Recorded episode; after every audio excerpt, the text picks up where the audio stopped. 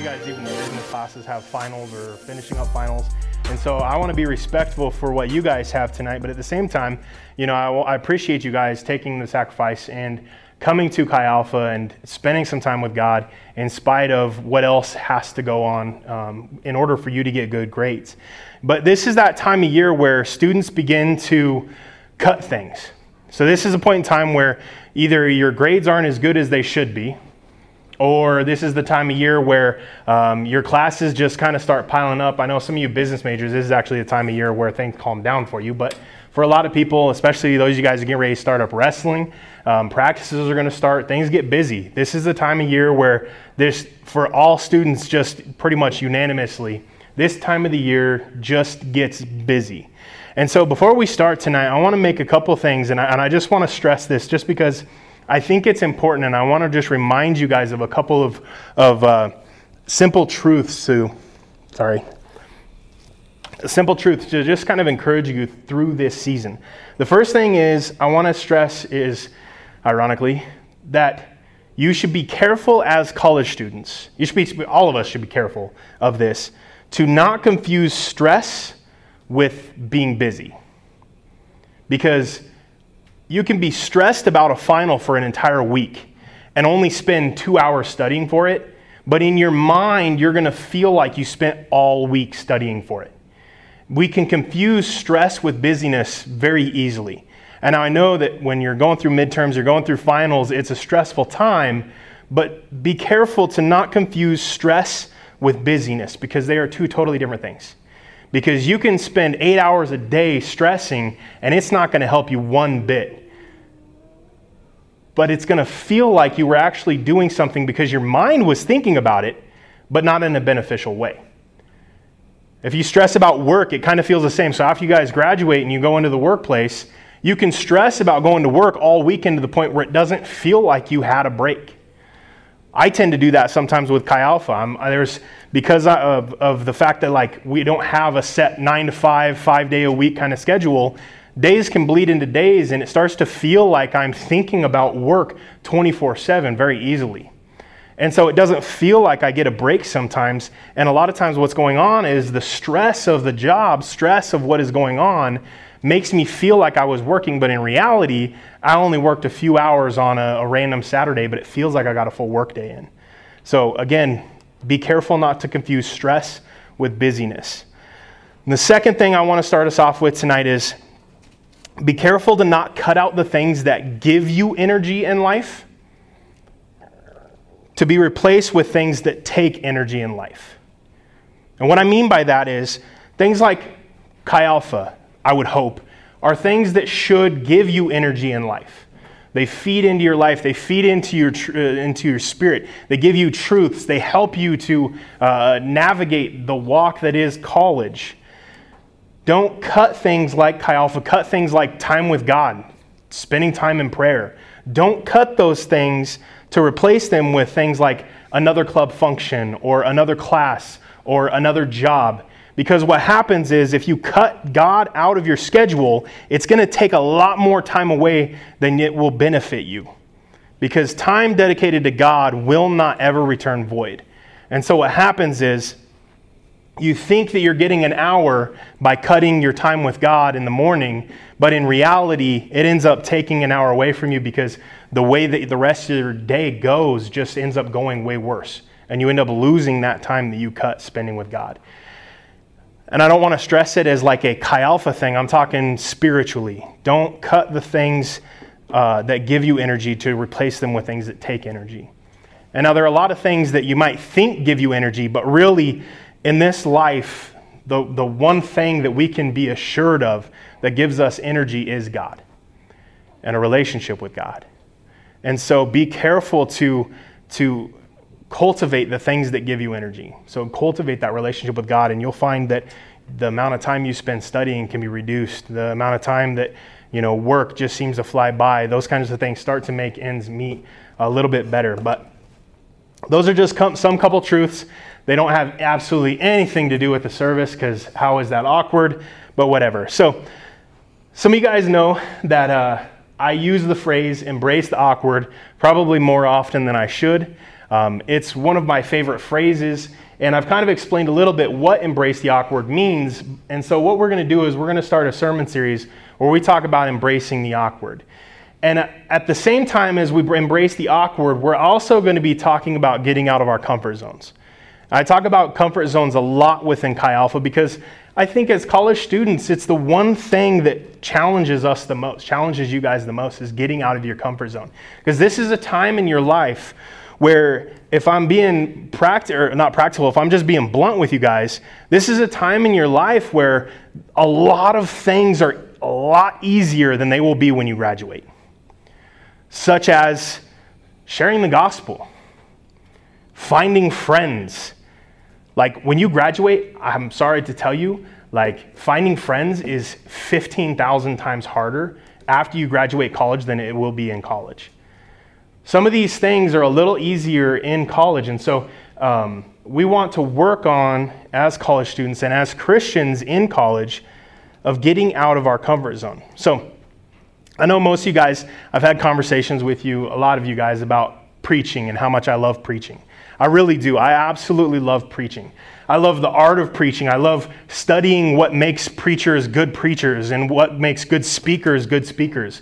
I've actually looked into some preachers that are regarded as some of the best communicators that exist in this century as they're considered top five communicators, even outside of the Christian world. Go in and I like to study what makes them good communicators because I want to be a com- good communicator as well.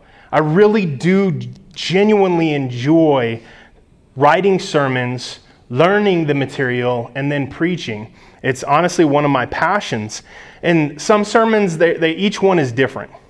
And one sermon I'll come in and it's kind of like a marathon where it takes me 20 hours to get it on paper and to get it to a point where I feel like I have it memorized enough that I can stand up and comfortably share the truths that are in it. Other sermons are like a sprint, like this, like seriously, some sermons, I will go down and I'll start writing and I'll get done in two hours and I'll come back up and I'll, Courtney's like, What are you doing? Taking a break? I'm like, Oh no, I'm done writing it already. And normally, what would take me days took me a few hours. And I already have the material down well enough that I can pretty much preach it right then and there each sermon has its own little identity. And while I'm writing the sermon, while I'm studying the sermon, and as I'm studying the material, all of the material is different as well.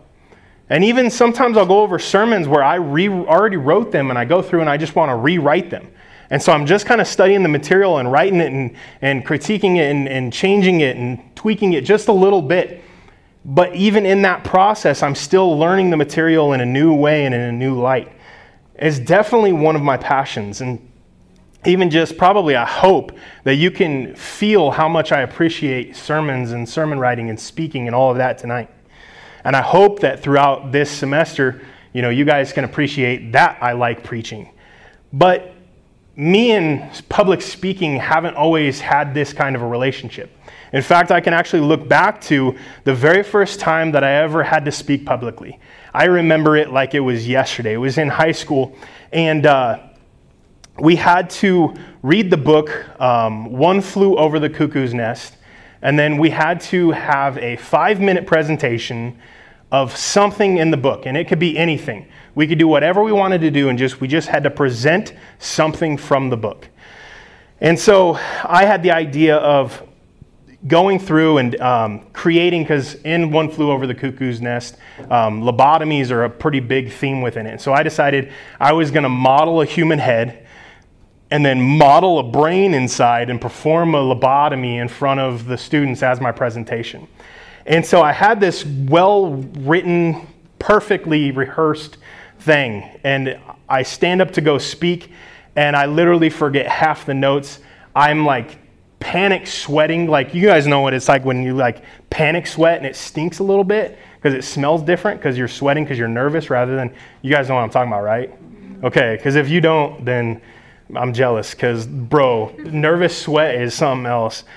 But like I just froze and I couldn't remember anything and I was miserable and literally like one of, if not the worst experience in my life. I absolutely hated it. And at that moment, I decided I was absolutely never going to public speak again. Well, my teacher came up to me and told me that it was one of the best presentations she's heard in high school. My time allotment was perfect. So apparently, me forgetting half the material was actually good. And as you guys have come to Chi Alpha, you know that I think I have a 20 minute sermon and it lasts 40 minutes quite frequently. But it was beneficial for me. And so she asked me, it was also my speech teacher, asked if I wanted to join speech. And I literally laughed in her face because I was like, yeah, no. And I told her that the reason I didn't want to do it was because I was a four sport athlete, that I had too much time committed to sports, and I didn't have enough time to, to commit to speech. But in reality, I was absolutely terrified. I was phobic of public speaking to the point where I didn't do it again until I got into college. And in college, in order to be a psychology major at the time where I was when I was studying, you had to take a public speaking class. And so I took this public speaking class, and I was absolutely terrified and mortified. I was miserable. And so I was taking this class. Um, I actually remember the, the speech I gave. I, I'm, I was good at crafting the speech, but when it came to delivering it, just my mind would go blank and I'd be miserable the entire time. And so I gave this speech over one of my cousins who has Down syndrome, and uh, I literally look up, and half the class is like bawling and the teacher stands up. I literally got a standing ovation, and I'm miserable the entire time I'm speaking. And the teacher comes up to me and says that it was one of, if not the best she, speech she had ever had in her class. And I'm not saying those things to, to humble brag on myself, but I'm saying those things to say that I was gifted. It was clear that I was gifted in speaking, but I absolutely wanted nothing to do with it. And so after that, I still had committed to never doing public speaking. I was absolutely still terrified it. I wanted nothing to do with it. Now, fast forward a little bit to this last April, and I was at a pastor's conference where there's literally hundreds, hundreds of my peers who are also fellow pastors, who also appreciate preaching, who have honed their craft, and I look up to 75% of them as people who I can learn from in order to speak. Our state superintendent decided he wanted to play a game in order to break the ice and to test the voting system of the conference. And so he calls on me and the UNO Chi Alpha director to come up, and he forced us to, he, he politely forced us to present a sermon on the spot. It had to be a five minute sermon, but the, the, the kicker about it was he created the slides ahead of time, and he was going to give us the title of the sermon as we grabbed the mic in order to preach it. So we literally had to give this sermon to literally hundreds of our peers. So could you imagine something you're passionate about or that you're you know passionate about that you enjoy, but then you have to stand up and perform it on the spot in front of hundreds of people who know more about it than you could ever even dream of at times. And so I actually looked at that with excitement and I was actually excited to do it. I hopped up and I gave a five minute sermon. I had a lot of fun. I won just because I know you guys are wondering. I destroyed the UNO Chi Alpha director. Took home 80% of the votes, slam dunk, destroyed him. He went home crying, and I shoved it in his face. No, I'm just kidding. No, I, literally, I talk crap about it all the time to him. So when we have uh, a retreat in the fall or in the spring with UNO, I want you guys to bring it up to him just because uh, I love it. But anyway, to get from the point where I was phobic to that point where I enjoyed this situation and I, I actually, dude, I would do it again. Like, I loved it. It was a lot of fun, and I would totally do it again if I could. So, how do you get from phobic of speaking to the point where you can speak in front of your peers and actually enjoy it? There's not just an on off switch. There wasn't just an on off switch. For me, it was something that I had to wrestle with because when God called me to be a pastor, it was something that I had to face. I realized very quickly that if I was going to be a pastor, I was going to have to speak publicly. It's just something you have to do as a pastor. And so when I realized that I had to speak publicly, I realized this was going to be a process that I needed to go through. This is something that I need to intentionally walk out, I needed to intentionally grow in. And so when it comes down to it, when we look at our comfort zones, the reason that there are comfort zones is because they're comfortable. I mean, it's common sense, but like let's look at it for a second. Your comfort zones are called comfort zones because they're comfortable. They're areas of your sphere of influence in which you are comfortable. In order to grow as Christians, in order to grow as human beings, we have to psychologically, even taking the, the God out of the equation, just approaching it from a psychology standpoint, in order for us to mature and to grow into who we want to be, we have to constantly be addressing our comfort zones and intentionally growing past them and learning past them. Now, if we add God in the equation, it's the same thing. God is going to challenge us as you walk out your relationship with God, if, if you're listening to God and you're spending time with God, I guarantee He is going to challenge you in your comfort zones. But the thing about our comfort zones is that if we stay in them, if we stay in our comfort zones, we might miss out on the very things that God is calling us to.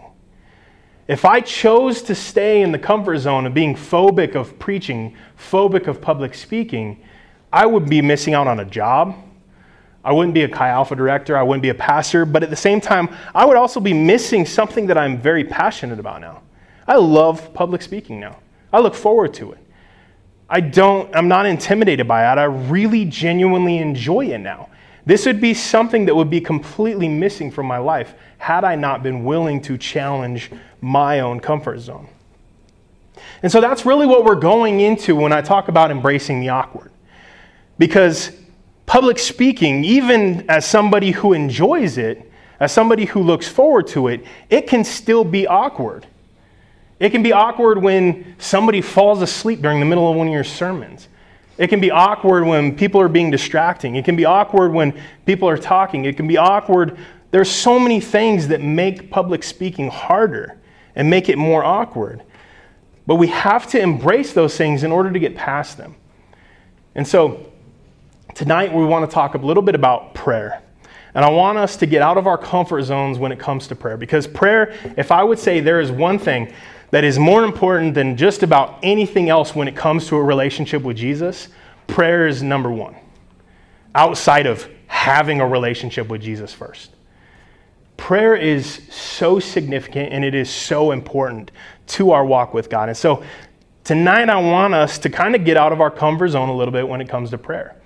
But beyond tonight, I want you guys to even just recognize, because I'm not going to preach a long sermon tonight. I want you guys to recognize that there are ways, I don't care, there are ways you can get out of your comfort zone when it comes to prayer.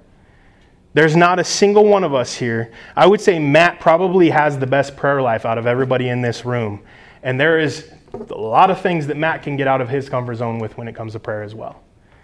And he's nodding his head yes because he agrees with me. So, the first step of getting out of our comfort zone is recognizing when we are in our comfort zone. The second step of, of, of getting out of our comfort zone is recognizing where our comfort zone extends to. And we'll get more into our comfort zone and the psychology behind comfort zones. Um, but for tonight, for the sake of time, I just want to focus on prayer, just so that I'm not keeping you guys a really long time. And so, um, as we kind of dive into prayer, I want to look at the few different examples of prayer within Scripture. The reason I want to look at the different ways that Scripture talks about prayer is because I want you guys to kind of assess and ask yourself is this a part of my relationship with God that's active? Each one of these individual things, I want you to ask is this a part of my prayer life that is active? And so prayer kind of encompasses a lot. So Matthew 6 goes into and actually dives into, we're not going to focus on Matthew 6 tonight, maybe another time, another place. The amount of time it takes to break down Matthew 6 takes more time than we have tonight. But Matthew 6, if you guys are very unfamiliar with praying, and you don't know how to pray to God, and maybe this is something that's new to you, maybe you've, you know, you, it's just something that you struggle with, Matthew 6 breaks down the Lord's Prayer, and it's how Jesus tells us how we should pray. And I want to encourage you guys um, if, if prayer is something that you're, you just kind of, as you assess, you kind of go, you know what, I'm kind of on the, the bottom, bare level of prayer.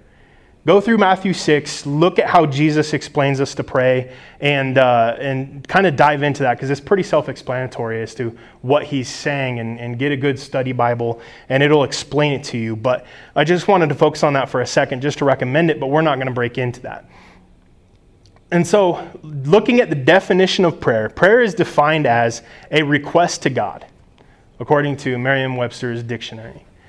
It's not often that I disagree with a definition of a word, but I wholeheartedly I wholeheartedly disagree with Merriam-Webster's definition of prayer because I feel like prayer encompasses a lot more than just making requests to God.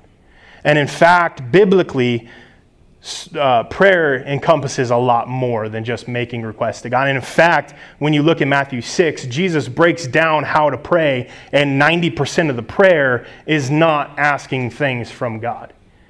90% of the prayer is encompassing all the rest of these areas. And so, we're just going to kind of rapid fire look at the different examples of prayer just so we can kind of define them so we can move forward. So the first one that we're going to look at is Hebrews 13, 15. If you want to turn to in your Bible, you can, otherwise, it will be on the screen. And it says, Through him, then let us continually offer up a sacrifice of praise to God, that is, the first of lips that acknowledge his name. This is where we worship God with our prayers. So, what it sounds like within Scripture is something like, God, you're so amazing, you're so worthy, holy, holy, holy are you, Lord. That's what this prayer looks like. That is the prayer of worship. The second prayer is the prayer of thanksgiving, which takes place in Psalms 100. And it says, Enter his gates with thanksgiving and his courts with praise. Give thanks to him, bless his name. So, this form of prayer is kind of self explanatory, but the prayer of thanksgiving is thanking God for what we have. Jesus makes it very clear that this needs to be a part of our prayer life in Matthew 6. Just simply thanking God for what we have. But not only thanking God for what we have, taking a step back and assessing what we have.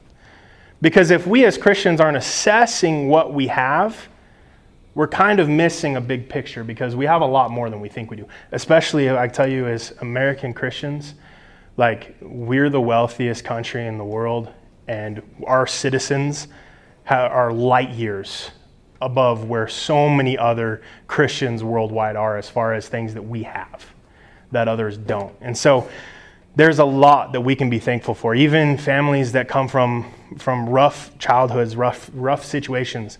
I mean, I shared a little bit last week, but I came from a rough upbringing, and there's still so many things when I first gave my life to Christ, all the way till to now, bless you, that I can be thanking God for. So, prayer of thanksgiving, thanking God for the things we have. The next one is the prayer of faith, which takes place in James 5 13 through 16. It says, Is anyone among you in trouble? Let them pray. Is anyone happy? Let them sing songs of praise. Is anyone among you sick? Let them call the elders of the church to pray over them, anoint them with oil in the name of the Lord. And the prayer offered in faith will make the, the sick person well. The Lord will raise them up. If they have sinned, they will be forgiven. Therefore, confess your sins to each other and pray for each other so you may be healed. The prayer of a righteous person is powerful and effective. The prayer of faith. This one is probably the one that gets covered the most within Christianity. And so we're not going to focus a lot on this, but I do think it is important. Um, the next form of prayer that we're going to go into is the prayer of intercession. And this is the one I really want to highlight tonight and I want to focus on tonight. The prayer of intercession is basically the act of praying on behalf of somebody else. Interceding for them is kind of the verbiage that we use. It's praying for the well being of others. It's standing in the gap. It's, it's laying hands on praying for healing for people. It's that intercessory prayer where we step in and pray where they might be lacking. And this is a pretty powerful thing because there's a lot of different examples of this, but one of the biggest is probably in Daniel 9, where Daniel goes to the Lord and intercedes on behalf of his people, and God grants his prayer. And so, if Daniel can go in and intercede on behalf of his entire people, then us as Christians, we can intercede for a one or two regularly. I always kind of refer to intercessory prayer as epic prayer. Because I feel like intercessory prayer is where everything else kind of focuses on me. Prayer of thanksgiving, I'm thanking God for me. Prayer of even worshiping God is I'm thanking God and I'm, I'm showing God reverence for who He is in relation to me more often than not. Um, prayer of faith is focusing on myself. Intercessory prayer is the one form of prayer where we do not benefit from the prayer. It doesn't help me if Jack gets better at playing pool, but I can pray for him to get better because he is horrible at it. I watched him for like 40 minutes. What's that say about him? Pray for him. I will. But if I pray for Jack, I know this is a stupid example, but it's supposed to be stupid. If I pray for Jack to get better at pool, how does that benefit me in any way, shape, or form? I know that's absolutely stupid, but praying for other people, interceding, it's, it's when in true intercessory prayer is prayer that is not going to benefit me. It's not going to benefit me in any way, shape, or form. And the reason I, I, call it epic prayer is because it's when we get past our own needs and we start to look at other people and their needs. And I think that if we're not intercessors as Christians, and if we're not an intercessory group as Chadron State Chi Alpha, we are absolutely missing the mark of what Jesus is trying to accomplish in our lives. If we're stuck not interceding for other people, if we're not thinking of other people, we've missed the mark of what Jesus has called us to. We have absolutely missed the mark. It is so important. And so we're going to focus a little bit on intercessory prayer, but to continue with the other forms of prayer, there's also corporate prayer. Corporate prayer is when you pray over Chi Alpha, you pray over your small group. You pray in a corporate setting, you pray in a group setting, so a public setting. So you're the one praying over it. Um, and then the last that we're going to focus on is just prayer in the Holy Spirit. Biblically, this is when the Holy Spirit intercedes for us. It's when we don't know what to pray and how to pray, and the Holy Spirit kind of jumps in on our behalf. And then there's prayer for healing, which, like we said, is kind of underneath the intercessory prayer where we lay hands and pray for someone to be healed. we were talking about prayer at small group last night. And this isn't in my notes, I'm going off on a little bit rabbit trail. We were talking about prayer last night, and I think prayer is an area where I want to be stretched beyond where I'm at. It's probably the one area of my faith that I'm constantly asking God to stretch me beyond because I have seen some cool things that God has done because of prayer. So we used to have this um, event once per, per week that uh, we called The Well, where we just kind of practiced ministry. It was on Friday nights. We'd get together and anybody could come in and we'd focus on different aspects of our walk with God. And um, one of the ways in which we would do it is there'd be some nights where we worship, there'd be some nights we prayed, there'd be some nights where we just, you know, dove into scripture. It wasn't like a Bible study by any means, but it also wasn't like a prayer night because we didn't always spend the entire night praying. But one night we really just felt like we were supposed to pray for, for needs of healing because there were a ton of people who were just had broken bones. Um, there was a girl who had a tumor, a brain tumor. And so we just realized we needed to lay hands and pray for healing. And so at this one single solitary meeting, um, the person who had the broken, broken foot had just broke it, had just got x rays done. We prayed for him. He said he could feel it being healed. He took his cast off. I told him not to. I begged him not to. He took his cast off, started running and jumping around, was completely healed. He went back to the doctor later that week, got an x ray, and confirmed that his bone had completely healed.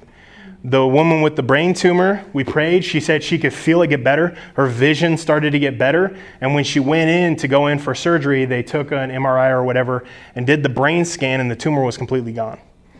All of this took place at one single solitary prayer night where we decided to pray for people's healing or pray healing for people. It's cool things like that that can happen if we get out of our comfort zones and pray for people. Miracles can start to happen when we pray for people. And so, again, I think prayer is an area where we all need to get out of our comfort zones. And so, um, my prayer, something I've been praying for a long time for Chadron State Alpha, is that we will be known as a ministry that prays. That doesn't mean that we get out and we just walk around campus and be awkward, but maybe it does. Maybe it means that when people are hurt, we are quick to lay hands.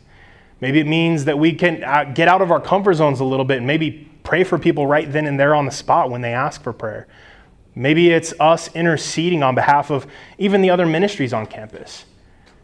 Maybe it's us interceding on behalf of our family members, us interceding on behalf of each other, things that we're going through. I want to see us get better at praying. And the reason I want to see us get better at praying maybe is a little bit of a selfish reason, but really, I just want to see it happen. Is when I look at and I study revivals of history. So, the historical revivals that have occurred, there's tons and tons of revivals that have occurred. I've never seen a single solitary revival occur because somebody preached a good sermon. And I talked about, I love preaching. And if this comes from my mouth, it tells you that I really mean this. I absolutely love preaching, but there has never been a single solitary revival that has happened because of a sermon. There has never been a single solitary revival that has occurred because of a church service. There's never been a single solitary revival that has occurred from any other means than a group of believers got together and prayed. Every revival of history, every single one, you can go back, you can study it. I encourage you to look it up. Every revival of history has started when a group of believers got together and prayed.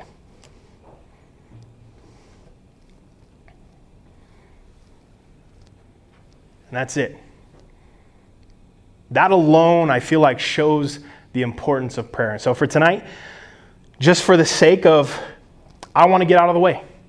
I love preaching sermons, and I could preach at you and I could convince you how many ways you need to, to pray, and I could convince you of the importance of prayer. I could come up with some funny stories where you guys are laughing at it. I could do all of this stuff. But really, what benefit is talking about praying when we can just practice? And so for the rest of tonight, we're going to get together. I want the guys on that side of the room, the girls can get on this side of the room, and we're going to practice praying. We're going to get together and we're going to pray. And so I want you to get out of your comfort zone. So you guys can go ahead and start moving seats, get over to where you need to get to.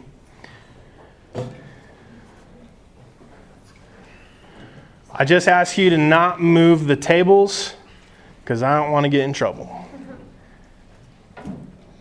Because this is set up for something in the morning. Okay, so now that you guys are separated by guys and girls, find somebody that you don't really talk to regularly. And we're going to pair off one on one. So go ahead, pick somebody you don't, maybe you don't really know very well. Go ahead and pick somebody.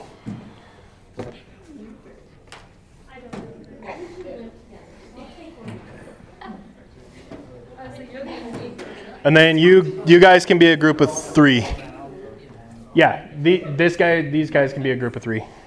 That's fine. If you got an odd person out, pick a group of three.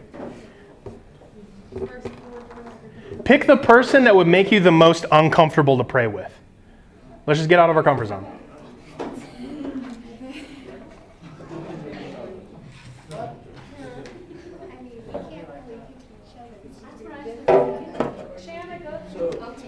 Yep. Yeah, I'll explain it. Once does everybody have partners? Everybody good? Okay. Good question. So what we're going to do is each of you is going to take three to five minutes. You're going to communicate a prayer need, and the other person is going to pray for you. It's that simple. And then after three to five minutes, you're going to switch, and the other person's going to go. And you're going to pray out loud don't be, don't be, unless it's like personal. If it's personal, you guys can go and find a different spot that's a little away from people. But pray out loud. Pray for each other. Lay hands on each other and pray for them. Okay? Okay. Three to five minutes. Go. Make it. Embrace the awkward, guys. Embrace the awkward. This is literally, I know it's awkward. I know it's awkward. Embrace the awkward. All right.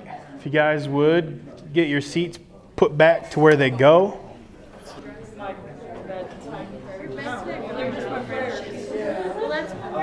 Okay, we're going to close kind of quickly because I just want to respect your guys' time. Um, but one of the things, one of the key facets about prayer and how we can get better at praying is to be vulnerable. The second thing is to be intentional. I know I've been talking about intentionality a lot this year, but I really feel like it's kind of our theme for the year is intentionality, being intentional with our walk with Christ, being intentional with our advancement within even our degree and our studies and our, our sport, being intentional and having intentional growth. It's important for us. And so I want to be intentional in growing in prayer. And part of the way we get, uh, or the, part of the way that we can be intentional in growing in prayer is when you have prayer needs, reach out to somebody. Don't just pray on your own. Don't just, don't just fight this fight on your own. We're in this battle together. We're in this war together. We're in this life together. We're in this school together. We're in this room together. We're in this ministry together. We're together. We have these things. We can be fighting for each other. And the burden and the load is so much lighter if we work together and pray for each other and, and reach out to each other and share our needs with each other. And at the same time, a lot of times what happens is, and I don't know if, if this was you guys, you guys can nod in agreement, but a lot of times, the very thing that we're reaching out to ask for prayer is the exact same thing that other people are struggling with too. A lot of times, our prayer needs are very similar to the prayer needs of the person right next to us. And so it's kind of cool being able to even just recognize that we're not alone in that prayer need. We're not stuck in that prayer need. And so I just want to encourage you guys be intentional, be vulnerable, and intentionally embrace the awkward. And yes, embrace is spelled wrong. And we're embracing that awkward. How many people did that annoy? Me. All right. So now it is your job to embrace the awkward. But for real, I just want you guys to know I really do appreciate each and every single one of you guys. I appreciate you guys sacrificing time to be here tonight. I appreciate you guys intentionally coming to, to, to grow. I mean, even if you're just checking us out, even if you're just coming for for a couple weeks. The fact is, you came and you want to grow in your walk with Christ. You want to grow in your abilities as a human being. And I just, I love that. I love when college kids eagerly seek out growth. And so I want to encourage you that continue to grow, continue seeking growth. And when four years come to pass, or when you guys graduate, I know some of you guys are upperclassmen, when you guys graduate and you look back on these years in college, if you're intentional with it, you'll look back and you'll realize that those four years, those five years, and some of you guys are going to be super duper seniors in seven years, that those years were some of the most formative years of your life, and you made the most strides and the most growth during those years. But it takes intentionality and it takes um, vulnerability with each other. But let's pray. Lord, we thank you for tonight, and we thank you for these students. We thank you for each and every one of them for getting out of their comfort zones, and even just coming to service tonight.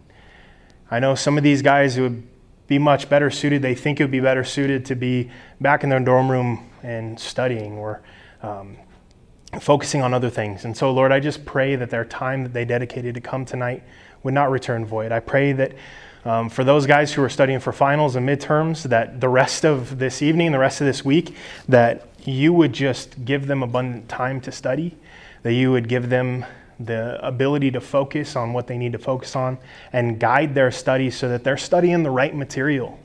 So that when they go take the test, man, they pick the right things to study exactly. I pray that you would guide each and every single one of them. I pray for safety as people travel home for break. And uh, Lord, we give over to you, the, every single one of us. Lord, we love you and we thank you. It's in your name we pray. Amen.